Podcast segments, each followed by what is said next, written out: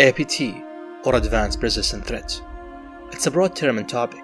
Basically, they are cybercrime groups, but they are skillful and stealthier when it comes to conducting cyber attacks. They all stay in the network for months, and sometimes years if they have to. They tend to explore the network before executing any attacks to get what they want.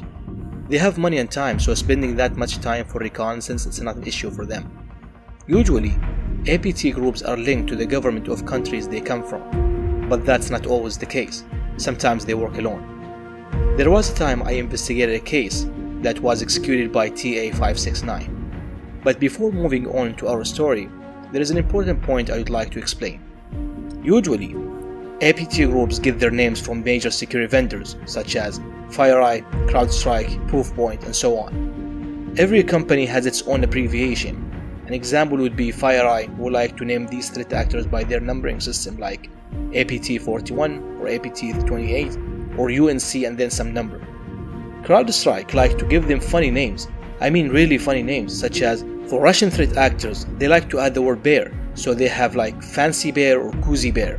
For Chinese threat actors they add the word panda, so you have Wicked Panda or Dynamite Panda. And for Iranians they have the word kittens. You got the idea.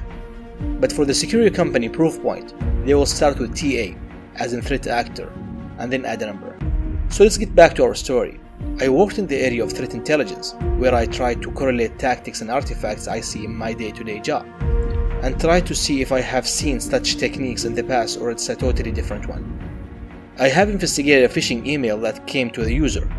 There was a link, and the user was supposed to click on that link. Now, some of you might think it's a normal phishing email where they ask the user to enter his or her username and password. But in that case, a JavaScript will run to do an advanced browser fingerprinting to provide the user with convincing update for the browser to download, and this method attributed to T A five six nine group. I'll stop here just to mention that for S O C analysts, sometimes if they come across a phishing link, they will run it on their browser, but they will assume it's just a traditional phishing link. Note here that threat actors they have different capabilities because they can run JavaScript to fingerprint your browser and so on, and God knows how many attacks. I'll tell you, there are many. Okay, since that's out of the way, let me talk to you about a group because I think they are good when it comes to evasion techniques and innovative ideas. You're listening to The Cyber Riddler, where we decipher the offensive and defensive side of the cyber world. I'm Ahmed Mrabet.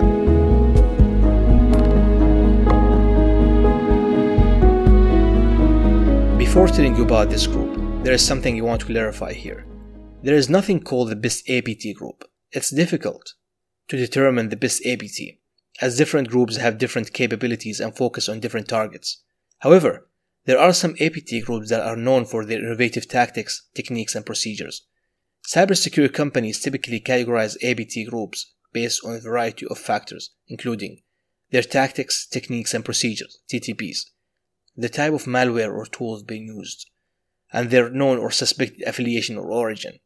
Some common categories used by cybersecurity companies include nation-state A P T groups, and these groups are believed to be sponsored or controlled by a specific government or an intelligence agency, and are often focused on espionage or political or military objectives.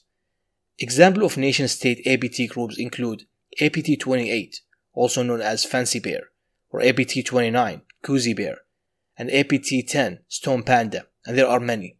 The other category is the criminal A P T groups. These groups are primarily focused on financial gain. They may target banks, e-commerce sites, or other organizations with sensitive financial information. Examples of criminal A P T groups include A P T forty-one, Parium, or A P T thirty-two, Ocean Lotus, and the famous one, A P T thirty-eight, the Lazarus group. There are more groups that have different motivations like political or financial ones, and so on. Okay, thank you for bearing with me till now. I know it's a lot, but it's good that you've gotten this far. Let me now talk about the group I told you about, which is A P T twenty-nine. A P T twenty-nine are also known as the Dukes, or Cozy Bear, and they are sophisticated threat actors that have been active since at least two thousand eight. This group is believed to be associated with Russian government and has been linked to several high-profile cyber espionage campaigns against government and private organizations in the United States, Europe, and Middle East. A P T twenty-nine is known for use of advanced tools and techniques, including custom malware, zero-day exploits. The group has been observed targeting a wide range of organizations, including government agencies and defense contractors. This group is responsible for many big-profile attacks. One of them was SolarWinds, and their main delivery system is sophisticated spear phishing emails and creating convincing emails that looks legit. Then using C V Es are related to the operating system and other supporting applications like Java, P D F, Flash, and a lot of other supporting applications. The applications can be found in normal user machine, and in the recent reports that published by several security companies, they have used C V Es such as C V E twenty twenty-two dash three oh one seven oh, which is an arbitrary firewrite, which results to remote code execution. The attack is actually sophisticated, and it's really hard to check and to find. So basically, they were querying L D A P attributes linked to credential gathering, with one of these attributes being a part of credential roaming. The file path is not properly sanitized and may contain directly traversal. You know when you have this backslash character on. If an attacker can control the M S P K I account credential L D A P attribute, they may add the malicious roaming token entry. Give it a look. I want to explore further, believe me, but unfortunately I can't go into details because there are no visuals. But please, be patient with me. I won't be going into more long details, just going briefly to explain the rest. They like to encode PowerShell commands to provide many ways to evade detection. I think their specialty is evading detection and staying undetected for a long time.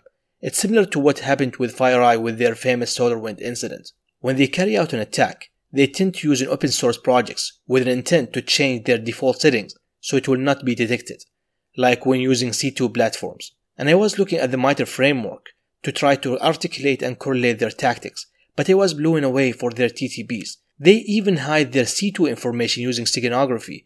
We don't see these things with other threat actors. And they use spear phishing as their initial access, but they love using vulnerable services such as Citrix, FortiGate, Microsoft Exchange, and don't forget the several R C Es or remote code executions found in various F five products. But, with all the things we've talked about, they're still human, and humans tend to make mistakes. That's why they got attributed, right? What I mean to say here is, if you have an incident or if you are part of an InfoSec team, analysts tend to slide the minor things, but sometimes taking these things lightly can cost you a full breach. I mean full breach. Again, don't attribute everything you see to an A P T group. When you see a malware, look at it from different perspective and check it on a sandbox to get more information on it. You know, it could be developed by a malware author who just got bored in the afternoon. So don't necessarily need to correlate every single file to an A P T. They could be normal or known cybercrime groups like Emotet, or it might be just another known malware family. You are listening to The Cyber Riddler, presented by me, Ahmed Mrabet. Try sharing this episode with anyone you think is interested. Till next time, have a great one.